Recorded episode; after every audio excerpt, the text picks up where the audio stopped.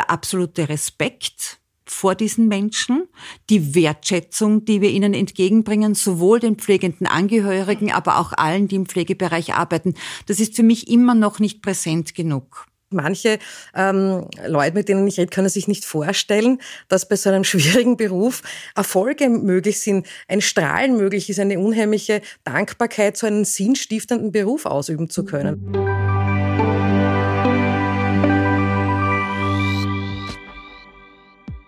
Ein Monat ist vergangen, eine nicht unturbulente Zeit, sie liegt hinter uns. Die Europawahl, das Thema unserer letzten Sendung mit Universitätsprofessor Thomas Radka, ist geschlagen und der Sommer hat Einzug gehalten in Österreich. Die neueste Ausgabe von Grundsatz, dem Podcast der Politischen Akademie der Volkspartei, wartet darauf, gehört zu werden. Willkommen und ein herzliches Grüß Gott sagt im Namen aller an unserem Podcast Beteiligten einmal mehr Christian Gerd Laudenbach. Die heutige Sendung nehmen wir wieder im Studio der Politischen Akademie der Volkspartei in Meidling auf. Gemeinsam mit meinen heutigen Gästen nähern wir uns dem großen und umfangreichen Thema, ja, Themenkomplex Pflege, genauer noch der Zukunft der Pflege in Österreich. In einigen Gesprächen in den vergangenen Wochen wurden wir mit diesem Thema konfrontiert und haben uns entschlossen, eine Ausgabe von Grundsatz dazu zu gestalten. Bedanken dürfen wir uns wie immer gleich zu Beginn fürs Hören und Liken unserer Podcast-Serie. Dass die Abozahl unseres Podcasts gestiegen ist, freut uns in diesem Zusammenhang ganz besonders. Für viele jüngere Menschen ist das Thema so weit weg wie Take-Five-Legende Dave Brubeck in seinen Kompositionen vom Dreivierteltakt. Es ist in weiter Ferne und damit sind die Jüngeren oft nicht allein. Für manch einen Österreicher, manch eine Österreicherin wird das Thema Pflege nämlich erst dann tatsächlich schlagend und greifbar, wenn man selber davon betroffen ist. Dann aber spielt es eine entscheidende Rolle, ist, aus eigener Erfahrung sprechend, streckenweise allgegenwärtig. Ich freue mich ganz besonders, heute im Studio im Springerschlössl in Meidling zwei mit dem Thema ganz besonders vertraute Gäste begrüßen zu dürfen.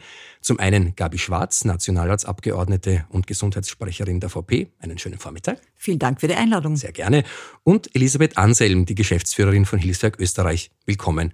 Danke, dass Sie so schnell aus der Grünbergstraße zu uns herübergeeilt sind. Sehr gerne. Pflege ist ja nicht nur ein Thema, vielmehr sind es mehrere Themenfelder mit sehr unterschiedlichen Blickwinkeln, die sehr unterschiedliche Betroffene anspricht. Pflegende Angehörige, professionelles mobiles Pflegepersonal, Pflegepersonal in Heimen, ehrenamtliche Helfer und Helferinnen. Pflege. Irgendwann kommt keiner mehr an diesem Thema vorbei. Herausforderungen, ungeahnte Herausforderungen, oft nicht absehbar, oft nicht planbar. Die Frage gleich zu Beginn an meine heutigen Gäste, wie viele Menschen werden denn in Österreich gepflegt? Wie hoch ist ungefähr die Zahl derer, die das Thema Pflege und Betreuung denn tatsächlich betrifft? Also in Österreich ist es so, dass wir äh, ganz eine klare Zahl haben, die uns da weiterhilft und eine zweite, die uns da noch eine zweite Indizienlage liefert zu dieser Beantwortung. Das eine ist, wir haben 450.000 Pflegegeldbezieher in Österreich, also Menschen, die nach dem Pflegegeldgesetz eingestuft sind, dass sie einen Unterstützungsbedarf aus einer Pflegebedürftigkeit heraus haben. Das ist einmal der eine Teil. Und die Betroffenheit, Sie haben das schon angesprochen, ist natürlich nicht nur da bei jenen, die Hilfe brauchen, sondern auch bei denen, die Hilfe geben. Das sind die Pflegenden pflegenden Angehörigen. Da gibt es eine neue Studie vom Anfang des Jahres. Das sind fast eine Million Menschen in Österreich, die sich in der Pflicht sehen, einen Angehörigen zu pflegen und zu betreuen. Das heißt, alleine die, die direkt betroffen sind und die, die direkt an den Betroffenen helfend, unterstützend, betreuend, pflegend tätig sind, Privatpersonen in Österreich sicher eineinhalb Millionen, die man hier äh, als direkt Betroffene in der Pflege sehen muss. Eine große Zahl. Eine große Zahl und uns ein besonderes Anliegen, die pflegenden Angehörigen gut zu unterstützen auf unterschiedlichste Art und Weise. Ich kann mich erinnern, ich habe die Lisa Anselm kennengelernt und sie hat uns dort mit Zahlenmaterial konfrontiert, das mich selber sehr nachdenklich gestimmt hat. Da ging es nämlich auch darum, wie groß die psychische Belastung und auch die körperliche Belastung der pflegenden Angehörigen ist. Wir wissen, dass mehr als die Hälfte, wenn ich das richtig in Erinnerung habe, Lisa, unter Depressionen leidet. Was mich so auch nicht wundert. Man stelle sich vor, im ländlichen Raum ist man doch in sehr vielen Fragen auf sich allein gestellt. Wo ist die psychosoziale Unterstützung zum Beispiel? Mit wem kann man sich austauschen? Da wird man auf einmal mit Fragen konfrontiert, wie komme ich zu ein paar Stunden Freizeit? Gibt es in der Nähe ein Tageszentrum, wo ich meinen Angehörigen für einige Zeit gut versorgt weiß? Wo wende ich mich hin, wenn es darum geht, wie kriege ich ein Pflegebett? Wie komme ich zu Windeln? Wie komme ich zum Pflegegeld? Das ist ein sehr großer Themenbereich und ich glaube, dass wir da besonderes Augenmerk darauf richten müssen, allein aus der Tatsache, dass wir wissen, dass die meisten Menschen in Österreich daheim gepflegt werden wollen. Das Thema Pflege im urbanen Bereich unterscheidet sich sehr vom Thema Pflege im ländlichen Bereich. Ist das so? Was wir in beiden Bereichen jedenfalls haben, ist, dass gewisse gesellschaftliche Entwicklungen äh, auch auf die Pflege Auswirkungen haben. Da gehört zum Beispiel die Erwerbstätigkeit von Frauen dazu, wobei ich sagen muss, äh, man stellt sich den pflegenden Angehörigen oft zu jung vor.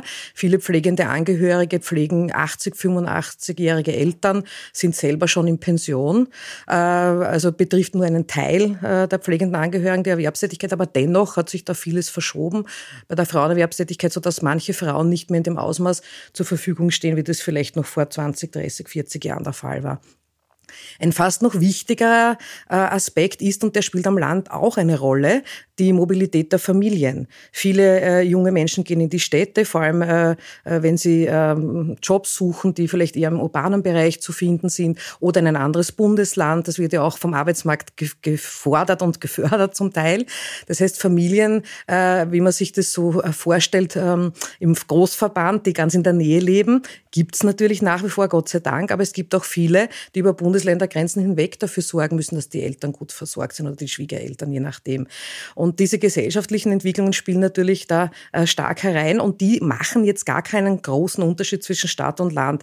Ein großer Unterschied zwischen Stadt und Land besteht natürlich darin, dass ich im Ballungsraum in der Stadt äh, vieles in der Nähe habe. Das heißt, ich glaube, Schwarz hat es gerade angesprochen, ein Tageszentrum. Da ist die Chance im Ballungsraum natürlich höher, dass ich in der Nähe ein Tageszentrum finde. Am Land, wenn ich in eine sehr dünn besiedelte äh, Gebiete hineinkomme, dann ist natürlich das Problem, dass das nächste Tageszentrum oft relativ weit weg ist, dass man hier eine Wegstrecke hat. Aber auch hier gibt es tolle Lösungen. Also es, man muss sicher in den Lösungen, in den Antworten, muss man auf das Städtische und auf das Ländliche, was die Infrastruktur angeht, eingehen. Da kann ich auch noch gerne ein bisschen was dazu ausführen oder Best-Practice-Beispiele bringen.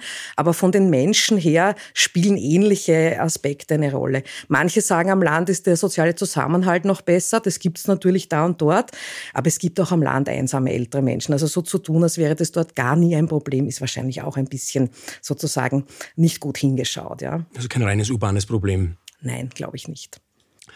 Eine Frage, die sehr oft gestellt wird, eine Frage, die ich im Vorfeld äh, des Öfteren gehört habe, die interessant wäre, beantwortet zu werden. Wie funktioniert bei uns in Österreich eigentlich das aktuelle Pflegesystem?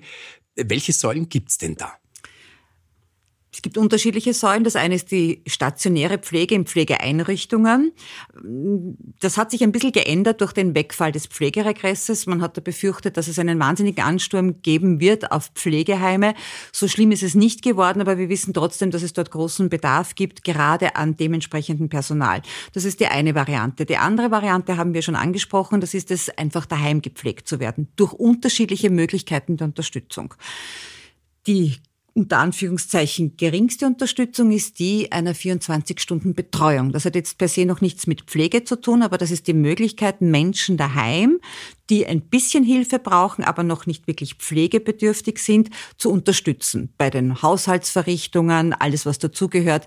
Das wird auch ein Thema werden. Da gibt es auch Prognosen, dass die Menschen, die jetzt zur 24-Stunden-Betreuung zur Verfügung stehen, die vornehmlich aus unseren östlichen Nachbarländern kommen, immer weniger werden.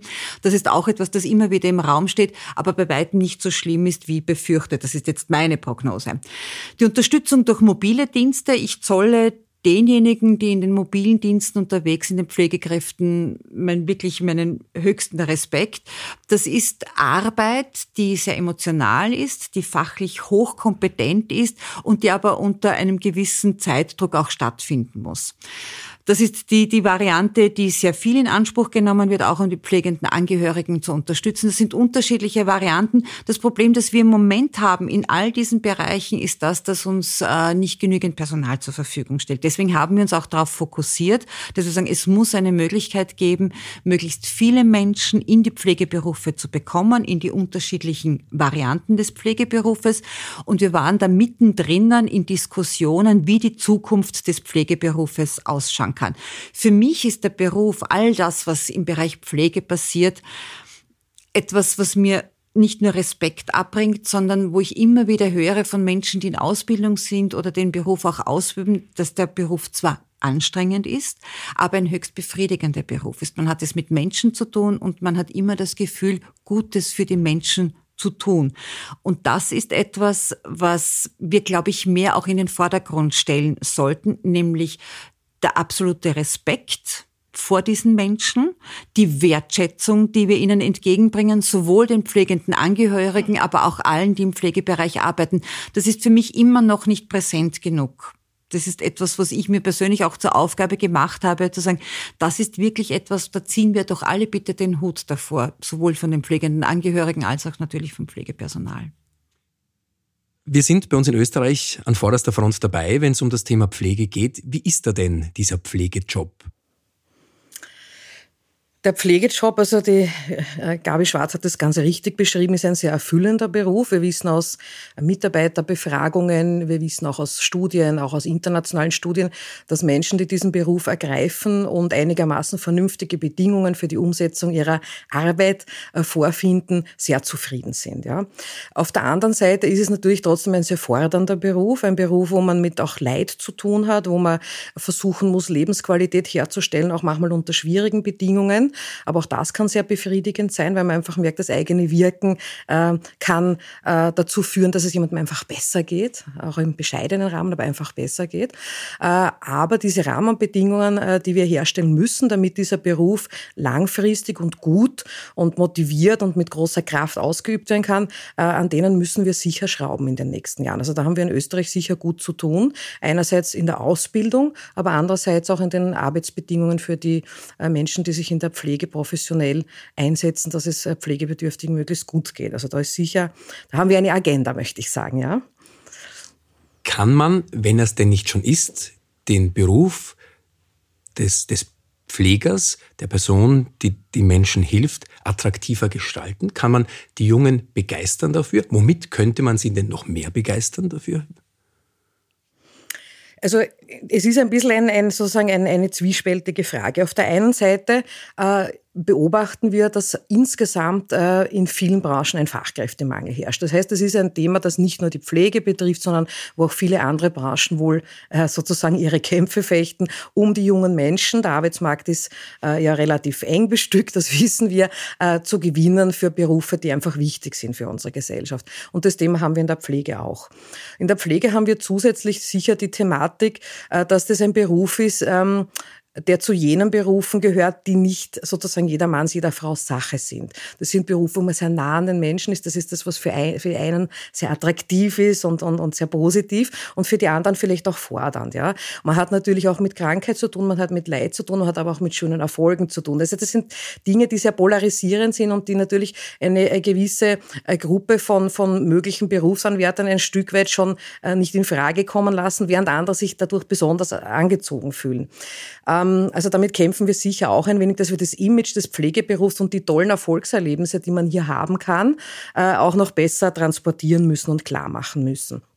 Da sind immer am besten diejenigen, die es jetzt schon tun und die begeistert sind. Und solchen begegne ich jeden Tag. Und es ist eine ganz große Genugtuung und Freude, Menschen zu begegnen, die in dem Beruf stehen und strahlen und erklären, was da so toll dran ist. Ja. Und ähm, äh, da müssen wir trotzdem, auch, auch wenn das jetzt auch in Österreich schon möglich ist, dass man unter guten Bedingungen diesen Beruf ausübt und ich junge Menschen ermutigen kann, sich diesen Beruf näher anzusehen, weil er ein Zukunftsberuf ist, ähm, müssen wir sicher da und dort schauen, dass wir noch noch attraktiver werden, auch für junge Menschen. Wir wissen, dass Fortbildung ganz wichtig ist, fachliche Karrieremöglichkeiten, sich spezialisieren zu können, ein bisschen einen, eine Anreicherung des Berufs zu haben, nicht immer dasselbe tun zu müssen.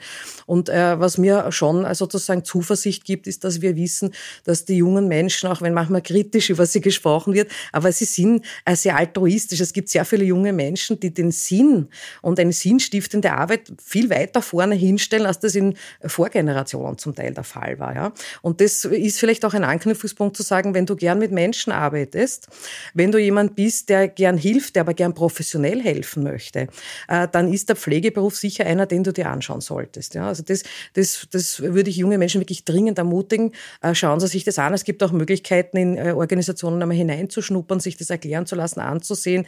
Sie werden herzlich willkommen geheißen, sicher bei jedem Träger, sicher bei jeder Einrichtung, wenn Sie sagen, Sie interessieren sich und, und, und würden gern mehr wissen über diesen Beruf. Ja. Da würde ich gerne ergänzen und das vollkommen unterstreichen, was die Lisa Anselm jetzt gesagt hat.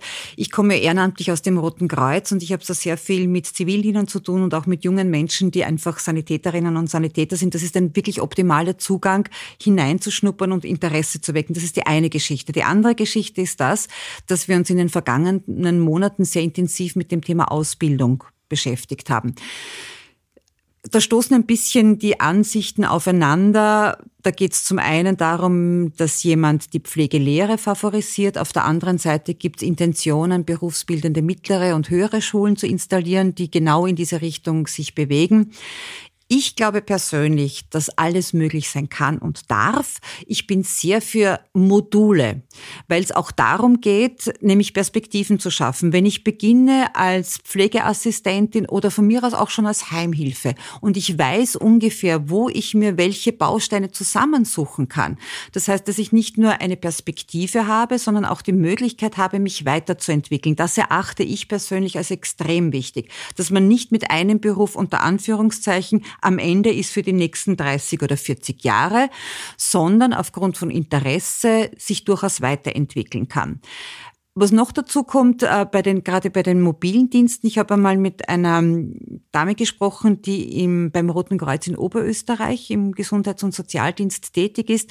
Und die hat mir noch einen absoluten Benefit ihres Berufs gesagt. Sie hat gesagt, sie kann sich im Grunde genommen ihre Arbeit selbst einteilen. Sie kann sehr auf die Bedürfnisse der Menschen eingehen, die sie pflegt und die sie versorgt. Das ist eine zusätzliche Attraktivierung dieses Berufs. Aber grundsätzlich, glaube ich, müssen wir, das ist unser Interesse aller, die damit zu tun tun haben, schauen, wo wir die jungen Menschen am besten abholen können. Da rede ich jetzt von den 15- bis 17-Jährigen. Da geht es auch um die Zumutbarkeit. Was kann man den jungen Menschen zumuten in Bezug auf Pflege? Denn es ist völlig richtig, was die Lisa gesagt hat. Da hat man natürlich mit Leid auch zu tun. Das sind Bilder, wo wir uns darüber Gedanken machen müssen, in welcher Form wir die 15-Jährigen zumuten können. Finden wir eine Möglichkeit, diesen Gap zwischen 15 und 17 sinnvoll zu schließen, dann ist das für mich ein gutes Einstiegsalter, weil ich glaube, wenn man emotional und sozial intelligent ist und sich für den Beruf der Pflege interessiert, dann hat man das auch schon mit 15. Die Frage ist, wie man die Ausbildung rundherum gestaltet. Mhm. Es hätte ja im heurigen Jahr ein neues Pflegekonzept gegeben, geben sollen. Der Ministerratsbeschluss zum Rahmen für die Erarbeitung eines neuen Pflegekonzepts liegt gelesen vor mir. Was müsste sich denn ändern? Was wäre denn aus der Sicht meiner heutigen Gäste notwendig, um Betreuung und Pflege nachhaltig sicherstellen zu können? Also im Ministerratsvortrag war eindeutig unsere drei Säulen zu erkennen. Das eine sind die pflegenden Angehörigen, das andere ist die Ausbildung und letztendlich müssen wir uns selbstverständlich um die Finanzierung kümmern. Das war der Plan, bis Jahresende ein Konzept zu erarbeiten mit möglichst vielen Beteiligten. Es gab ja als Auftaktveranstaltung hier auf der Politischen Akademie ein großes Forum mit Experten. Über 80 Experten haben sich hier getroffen, um einmal darüber nachzudenken, in welche Richtung das gehen könnte. Das, was wir getan haben nach diesem Auftakt, es gab dann auch ein Pflegeforum der damaligen Ministerin, wo auch wieder alle Beteiligten, Kommunen, Länder, Institutionen, Menschen, die bereits im Pflegeberufen sind, mit diskutiert haben. Uns war von Anfang an daran gelegen, dass es auf möglichst breiter Basis zu diskutieren, auf die Expertise von sehr vielen Menschen, die tagtäglich damit zu tun haben, zurückzugreifen und letztendlich das dann zusammenzufassen. Dieser Prozess des Nachdenkens ist nach wie vor im Gange mit diesen drei Säulen, wurde jetzt durch die politischen Gegebenheiten einmal eingebremst, aber das heißt nicht, dass wir aufhören nachzudenken und weiterzusprechen. Der Podcast ist das beste Beispiel dafür, dass wir uns ja nach wie vor mit diesem Thema beschäftigen. Gerät auch sicher nicht in Vergessenheit. Wir arbeiten ja weiter. Das Ziel ist ehrgeizig, aber für mich durchaus realistisch zu erreichen. Ich weiß nicht, wie du das siehst, Lisa, aber ich glaube schon. Ich sehe das ganz genauso. Äh, und wir haben auch keine andere Wahl. Äh, das Pflegethema liegt am Tisch und wird äh, nicht durch politische Bemühungen produziert, sondern durch die Realitäten, mit denen wir zu tun haben. Daher kann das Pflege Thema auch nicht vom Tisch fallen in dem Moment, wo Politik sich neu ordnet. Äh, daher bin ich A zuversichtlich und B überzeugt, dass es notwendig ist, dass wir das Thema äh, weiter gut und intensiv vorbereiten, um das dann in eine gute Umsetzung zu bringen, das österreichische Pflegesystem zukunftsfit zu machen. Das war ja auch der Ausgangspunkt unserer, sozusagen unseres Gesprächs heute. Und ich glaube, man muss sich äh, sicher drei Dinge da ganz genau anschauen mit den Zielen, die die Gabi Schwarz gerade so trefflich formuliert hat. Man wird sich anschauen müssen, wie ist die Versorgungslandschaft beschaffen? Gibt es hier Lücken, äh, die den pflegenden Angehörigen und Betroffenen das Leben schwer machen? Da gibt es ein paar Beispiele, wie man relativ rasch auch äh, Lücken schließen könnte. Ich sage ein Beispiel äh, was in manchen Bundesländern schon ein bisschen erprobt wird, ist eine mehrstündige Tagesbetreuung zu Hause dass ich also zum Beispiel als Angehöriger eines Demenzkranken einmal in der Woche vier Stunden am Nachmittag frei habe und weiß, es ist jemand bei mir zu Hause, beispielsweise eine Heimhilfe, die schaut, dass es meinem Angehörigen gut geht. Und da wissen wir einfach, dass das entscheidend dafür sein kann, ob ein Angehöriger in der Kraft bleibt, in der Motivation bleibt oder ob er verzweifelt und uns sozusagen herauskippt aus dem Pflegearrangement und dann das, was Angehörige und Betroffene nicht wollen, passiert, nämlich äh, letztlich eine Betreuung in einer stationären Einrichtung, die manchmal notwendig und die einzige Möglichkeit ist, aber oft auch länger noch vermieden werden kann, wenn wir genug tun, damit die Pflege zu Hause möglichst gut unterstützt wird. Also die Versorgungslandschaft wird man sich systematisch anschauen müssen und da gibt es einige Lücken zu schließen, die sehr hilfreiche Impulse geben könnten, gerade für pflegende Angehörige. Man wird sich die Finanzierung anschauen müssen, das hat die Gabi auch schon angesprochen, das ist natürlich völlig richtig. Wir haben derzeit kein nachhaltiges Finanzierungskonzept in Österreich. Äh, das wird man sich gut überlegen müssen. Es gibt eine Reihe von Prognosen, wie der Mittelbedarf aussehen wird. Und da wird man sich halt überlegen müssen, wie möchte man das bewältigen. Also da gibt es ja auch schon einiges an Diskussionsbeiträgen zu dem Thema. Äh, das muss man ordnen und systematisch entscheiden, wo will man dahin, äh, beziehungsweise auch internationale Beispiele sich anschauen. Da kann man sicher einiges auch lernen und erkennen, was funktioniert, aber auch was nicht funktioniert vielleicht. Und die dritte Ebene, und das ist in Wirklichkeit das Allerwichtigste, das hat auch die Gabi Schwarz schon ganz richtig angesprochen, sind die Menschen, die professionell pflegen und betreuen. Wir haben jetzt äh, schon in Österreich äh, bei allen Organisationen und, und Trägern, die in diesem Bereich tätig sind, wirklich äh, in manchen Regionen durchaus die Herausforderung, dass wir manche Stellen nicht rasch besetzen können, sondern zuwarten müssen, bis geeignete Bewerber dann da sind, mit denen wir sozusagen die Lücken schließen können. Das macht uns in der Folge Druck auf die bestehenden Teams, die natürlich mehr Stress haben. Und dieses Rad müssen wir durchbrechen. Also das äh, kann so nicht weitergehen.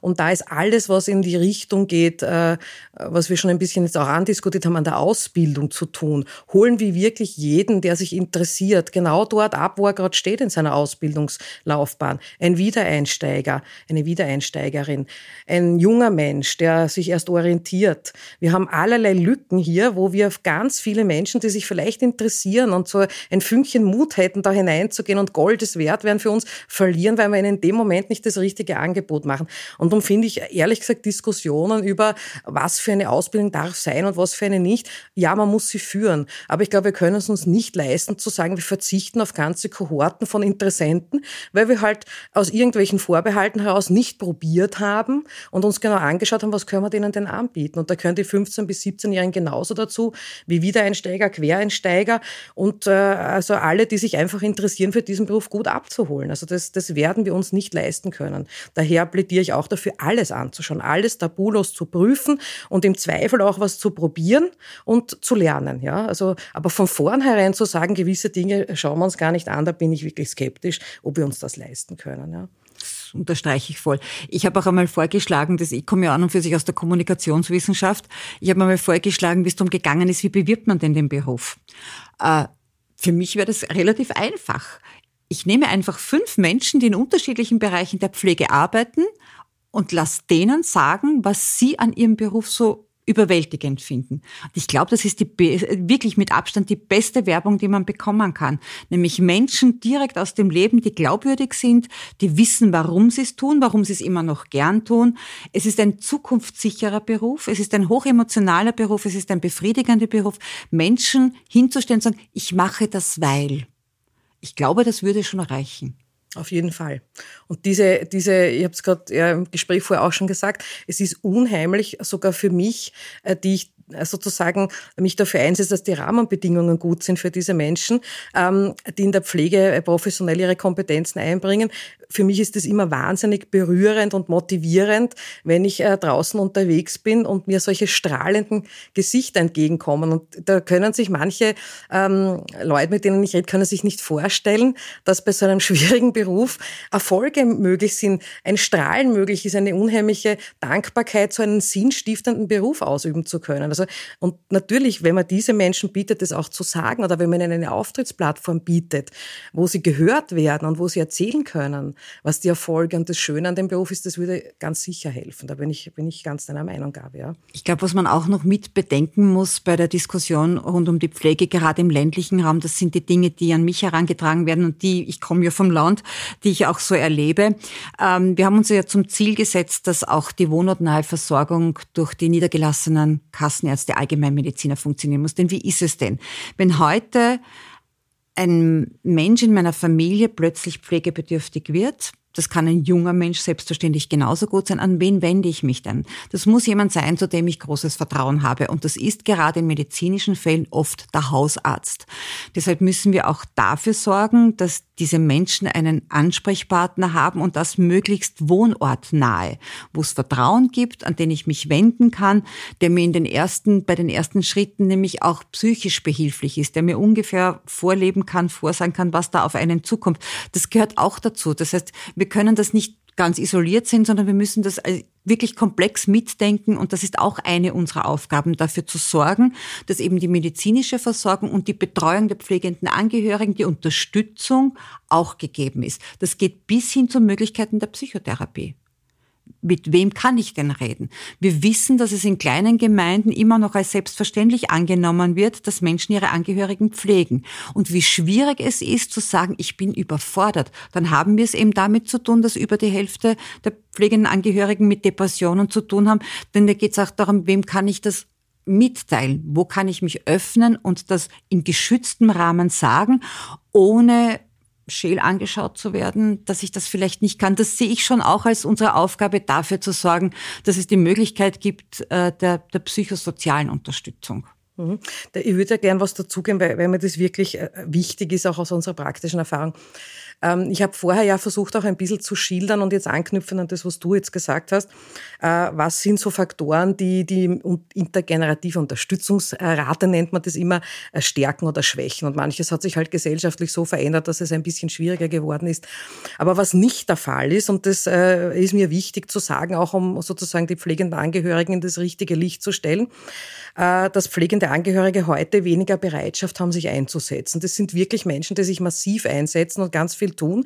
Aber wir dürfen nicht vergessen, äh, dass äh, nach dem Zweiten Weltkrieg war man im Durchschnitt ein paar Monate, sieben, acht Monate pflegebedürftig, bevor man, ich muss es so aussprechen, auch gestorben ist. Ja, Das heißt, Pflegebedürftigkeit war eine kurze Phase im Leben. Äh, die pflegenden Angehörigen haben sich da massiv eingesetzt, so wie sie das auch heute tun. Und ähm, Heute haben wir damit zu tun, dass ein äh, Österreicher im Durchschnitt sieben bis acht Jahre im Pflegegeldsystem. Das heißt, das ist eine eigene Lebensphase geworden. Und zwar nicht nur für den Betroffenen, der sich ja auch damit abfinden muss, dass er jahrelang unterstützungsbedürftig ist. Das ist ja nicht so einfach für viele, wäre für niemanden von uns einfach, sondern auch für den pflegenden Angehörigen, der hier eine ganze Phase von mehreren Jahren äh, vor sich hat, äh, wo er eben in der Kraft bleiben muss, in der Motivation bleiben muss und sich sein Leben organisieren muss auch. Und das ist ist ein Unterschied, ob das wenige Monate sind oder ob das eine eigene Lebensphase ist. Und umso mehr müssen wir alles dafür tun, um pflegende Angehörige gut zu unterstützen. Und in dem Zusammenhang vielleicht noch eine, eine zweite ähm, Sache, die oft falsch gesehen wird.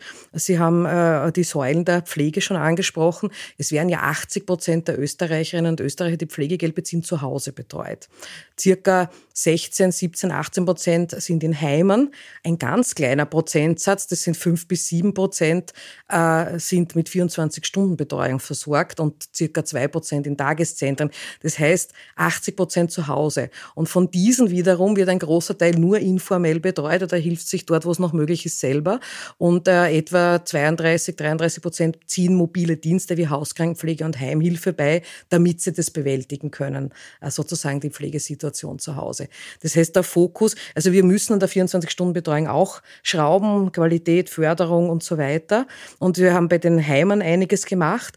Aber der Fokus muss jetzt wirklich in der nächsten Phase auf die Stärkung der Pflege zu Hause gehen. Das hat der Masterplan Pflege meines Erachtens ganz richtig definiert und erkannt, weil dort ist sozusagen der Hebel, um den Menschen so zu helfen, dass sie so leben können, wie sie wollen, nämlich zu Hause und dass pflegende Angehörige und Betroffene so unterstützen, dass das auch wirklich machbar ist. Und da haben wir in Österreich schon noch zu tun. Also da haben wir noch Lücken zu schließen. Was würde denn angedacht werden, wenn es darum geht, die pflegenden Angehörigen zu entlasten? Thema Ersatzpflege zum Beispiel. Also was, was wären, was wären Eckpunkte, wo man sagt, da müsste man ansetzen, um diesen doch 80 Prozent das Abdeckende äh, zu helfen, sie, sie zu unterstützen? Ich glaube, da wurde sehr viele schon angesprochen. Das ist einerseits die Unterstützung, dass man Angehörigen die Möglichkeit zum Durchschnaufen verschafft. Das ist für mich ein ganz wesentlicher Punkt. Das kann jetzt sein durch Tageszentren oder so, wie es die Lisa gesagt hat, durch Menschen, die kommen und stundenweise die Betreuung äh, übernehmen. Auf der zweiten Seite ist es sicher auch das, was ich schon angesprochen habe, eine psychosoziale Unterstützung, dass man Dinge loswerden kann. Ich glaube, dass es wichtig ist, dass äh, je weniger Ansprechpartner man braucht, um sich zurechtzufinden, desto besser ist es. Es muss jemanden geben, der in all diesen Dingen, die in der Sekunde auftreten können, mit denen man konfrontiert ist, mit all diesen offenen Fragen, wirklich zielgerichtet und möglichst präzise und schnell Auskunft gibt. Das heißt, mein Angehöriger wird pflegebedürftig, kommt nicht aus dem Spital, weil da hat man die Möglichkeit der Überleitungspflege, wo man noch Rat bekommt, sondern der wird zu Hause auf einmal pflegebedürftig. Da geht es um ganz essentielle Dinge. Wohin wende ich mich? Wer hilft mir eben zum Beispiel mit Pflegegeld, mit Unterstützungen, ähm, Pflegebett etc. pp. Ähm, das muss schnell gehen weil man ist in der Sekunde vor einer Situation, die einem den Boden unter den Füßen wegzieht. Man muss sich das vorstellen, es ist nichts mehr so, wie es noch vor einer Stunde war. Wenn es jemand, ist Neuland. Es ist komplettes Neuland. Äh, man muss fragen, man ist selbst auf einmal in einer Situation, wo man hilfsbedürftig ist, weil ja das keiner weiß. Und ich glaube, dass es wichtig ist, dass diese Kompetenz sehr regional ist. Denn wenn ich in einem Landstrich wohne, wo fünf kleine Ortschaften nebeneinander sind, dann nutzt man das nichts, wenn ich anrufe, unter Anführungszeichen nutzt man schon was, aber ich meine das jetzt nicht so, so, so demonstrativ äh, negativ, sondern wenn ich im Ministerium anrufe, da ist es doch wesentlich sinnvoller, wenn ich jemanden anrufe, der sofort weiß, wo in meiner unmittelbaren Umgebung, zu welche mobilen Dienste zur Verfügung stehen, äh, wo die nächste Stelle ist, an die ich mich hinwenden kann, jetzt nicht entfernt, sondern möglichst knapp. Wo ist der nächste Arzt, der mir hilft? Wo komme ich zu einer qualitätsgesicherten 24-Stunden-Betreuung? Wo gibt's Kapazitäten einer stationären Aufnahme? Auch das muss mit bedacht werden. je regionaler und lokaler diese Information ist, desto sage ich jetzt einmal, zielführender und desto entlastender ist in dem Moment sicher für die pflegenden Angehörigen. Also davon bin ich zutiefst überzeugt. 100 Prozent d'accord. Aus unserer praktischen Erfahrung 100 Prozent d'accord, ja. So ist es. Es muss regional. Das muss regional gedacht werden. Es hilft nichts auf Bezirk. Man muss natürlich auf, auch auf Bundesebene, natürlich kann, äh, kann ein, eine, eine Info-Hotline helfen für die erste Orientierung und kann auch auf Bezirksebene manches gelöst werden. Aber der Alltag, und die laufende sozusagen das, das, das, das Leben selbst, mit, auch im, im Falle einer Pflege, spielt sich regional ab. Dort, wo ich lebe und dort, wo ich wohne. Und dort muss meine Ansprechperson sein, meine, meine ständige. Und nicht, äh, äh dass ich dann in die Bezirkshauptstadt anreisen muss oder ähnliches. Das, das ist schwierig für die Menschen. Ja. Also an Ort und Stelle abgeholt werden, ja. ist von Vorteil. Die Frage, der Österreicher plant oft äh, nachhaltig vorausschauend, Blick in die Zukunft. Tut er das beim Thema Pflege auch oder ist es dann erst, wie eingangs von mir erwähnt, schlagend und wird es erst dann ein Thema, wenn man davon betroffen ist? Oder setzt man sich im Vorfeld schon damit auseinander bei uns in Österreich?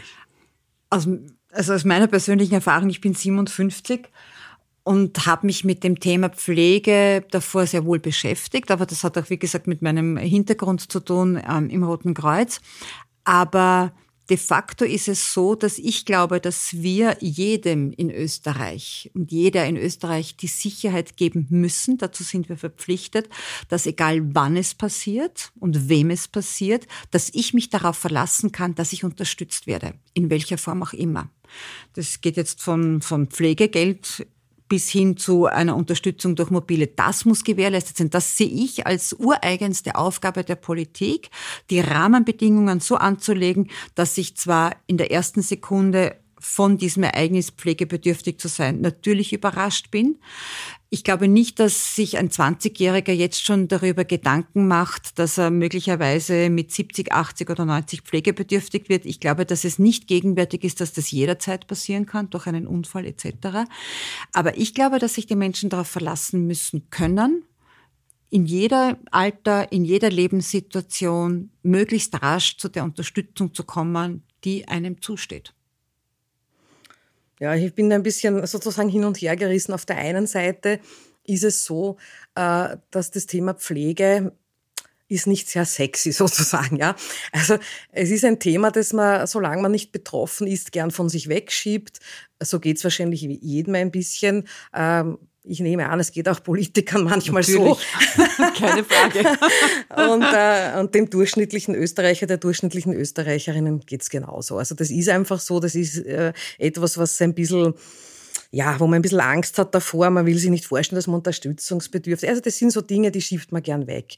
Auf der anderen Seite habe ich ja vorher auf Ihre Frage, wie viele Menschen sind betroffen, eine Zahl genannt, die uns äh, dazu führt, dass wir annehmen müssen, dass natürlich jede Familie in Österreich in irgendeiner Form von dem Thema tangiert ist. Das heißt, auch Enkel oder jüngere Menschen erleben in ihrem Familienverband äh, äh den Pflegefall. Ja? Also die Oma, den Opa, wie noch immer die älteren Eltern, die irgendwann in eine Phase kommen, wo sie Unterstützung brauchen, von den Angehörigen, aber auch von professionellen Diensten, wie mobilen Diensten zum Beispiel.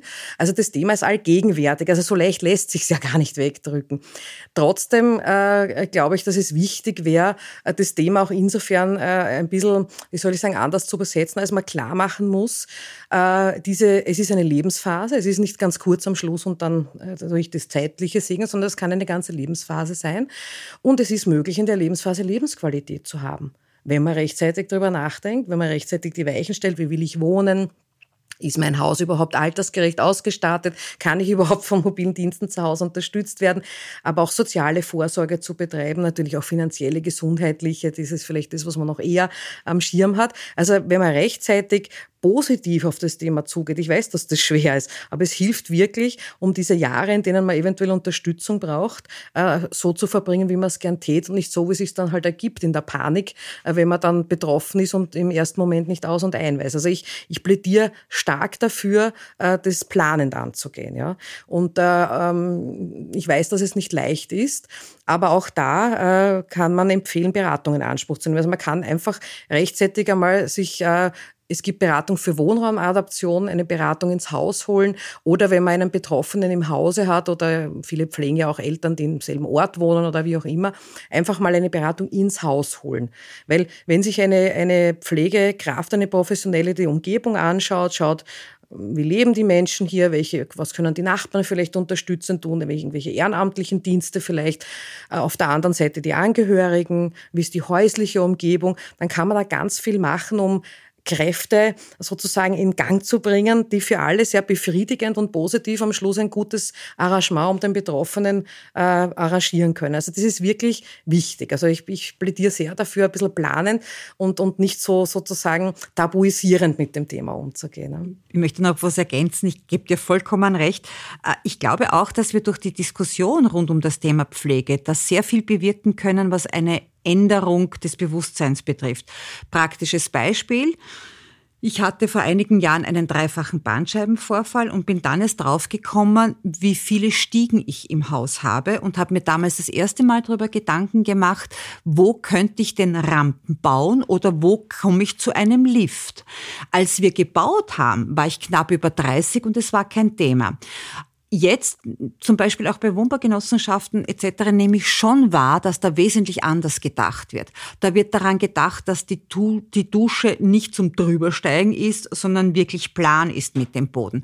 Da wird daran gedacht, dass Türstöcke einfach breiter gemacht werden. Ich glaube, dass das wichtig ist, dass man jetzt bereits bei solchen Dingen auch gesellschaftspolitisch eingreifen kann und durch die Diskussion rund um das Thema Pflege das Bewusstsein durchaus ein anderes werden kann und auch soll. Und das würde ich sehr begrüßen. Wie gesagt, die Situation, die würde ich so nicht mehr gern erleben wollen. Und deswegen mein Appell auch zu sagen, rechtzeitig damit beschäftigen, Vorsorge treffen, sich überlegen, wo man später mal adaptieren kann oder gleich so bauen kann. Wir wissen, Österreicherinnen und Österreicher legen auch gesteigerten Wert immer noch auf Eigenheime und da vielleicht schon zu überlegen, wie man dann später mal da Vorsorge treffen kann. Der Satz von Jogi Kirschner, rechtzeitig darauf schauen, dass man es hat, wenn man es dann braucht. braucht. Es gibt unterschiedliche Zugänge, wie man Pflege gestalten kann und organisieren soll. Mitunter ist das auch eine Frage des Menschenbildes. Was unterscheidet da das Menschenbild der Volkspartei vom Menschenbild anderer politischer Richtungen? Wie ist der grundsätzliche Zugang der Volkspartei zu diesem Thema? Hm. Wie ist der, der, Zugang zu diesem Thema ist so wie bei allen anderen Themen, mit denen wir uns gesellschaftspolitisch und auch parteipolitisch beschäftigen, dass für uns immer der Mensch im Vordergrund steht und der Mensch in seiner Eigenverantwortung auch wahrgenommen wird.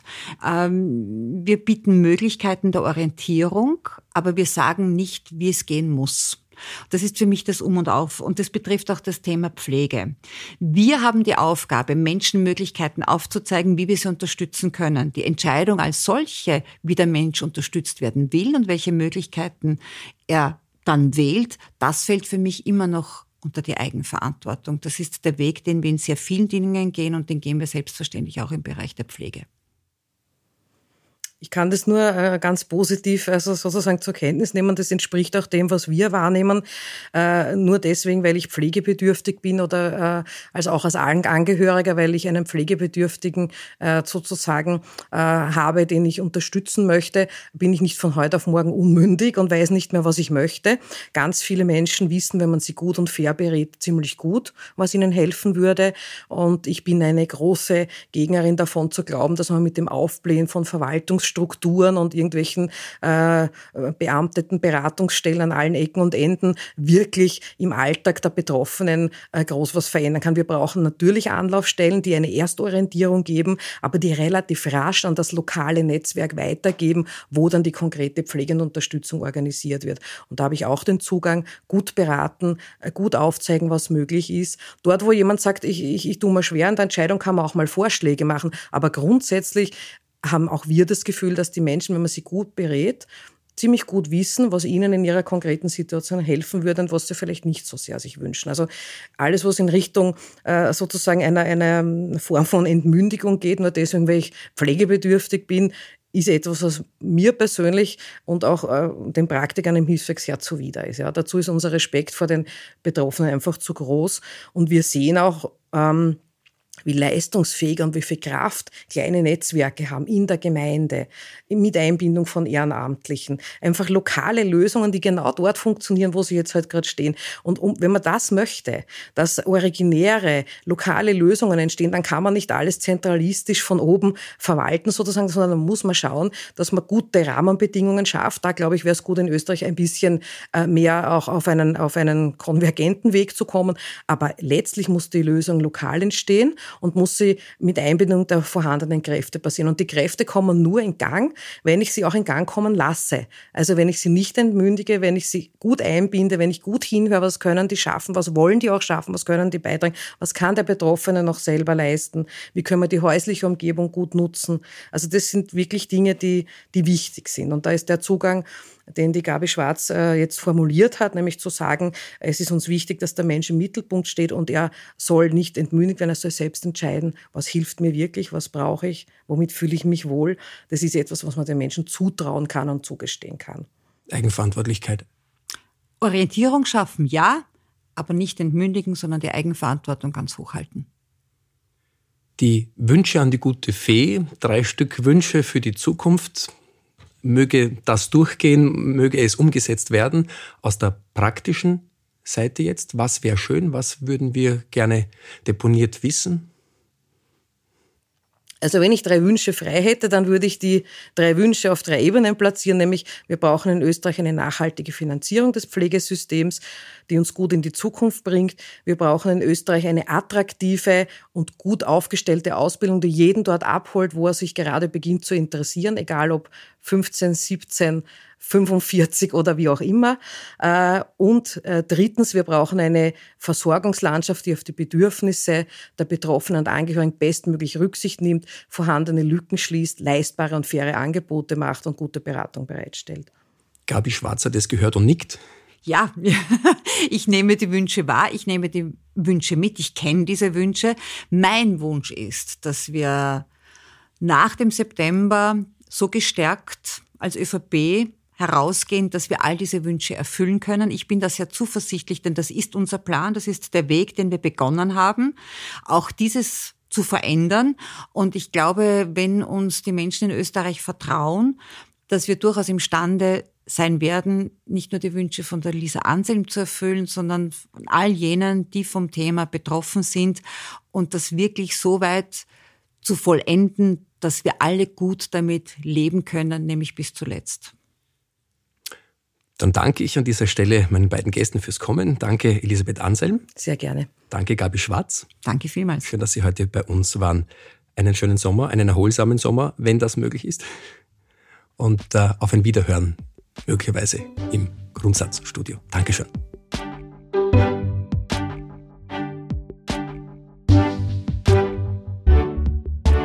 Liebe Bettina, fliegender Wechsel. Meine Gäste haben das Studio verlassen, du mittlerweile hier Platz genommen. Wie waren die letzten Wochen? Die Politische Akademie veranstaltungstechnisch ja durchaus gefordert und wir wissen warum.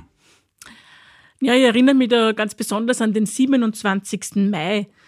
Das war ein grauer, ziemlich verregneter Tag, am Montag noch dazu. Und vom Sommer war damals eigentlich noch keine Spur. Und dieser 27. Mai, du hast gesagt, wir wissen warum, das war auch der Tag, an dem im Parlament die Bundesregierung abgewählt wurde. Einen Tag nach der Europawahl, die ja einen sehr klaren Wahlsieger hatte, nämlich die Volkspartei. Also an diesem Tag hat es ja nicht nur in Strömen geregnet, es sind ja die Leute in Strömen zu uns gekommen auf den Campus der Politischen Akademie zum Public Viewing dieser historischen, kann man ja sagen, Parlamentssitzung.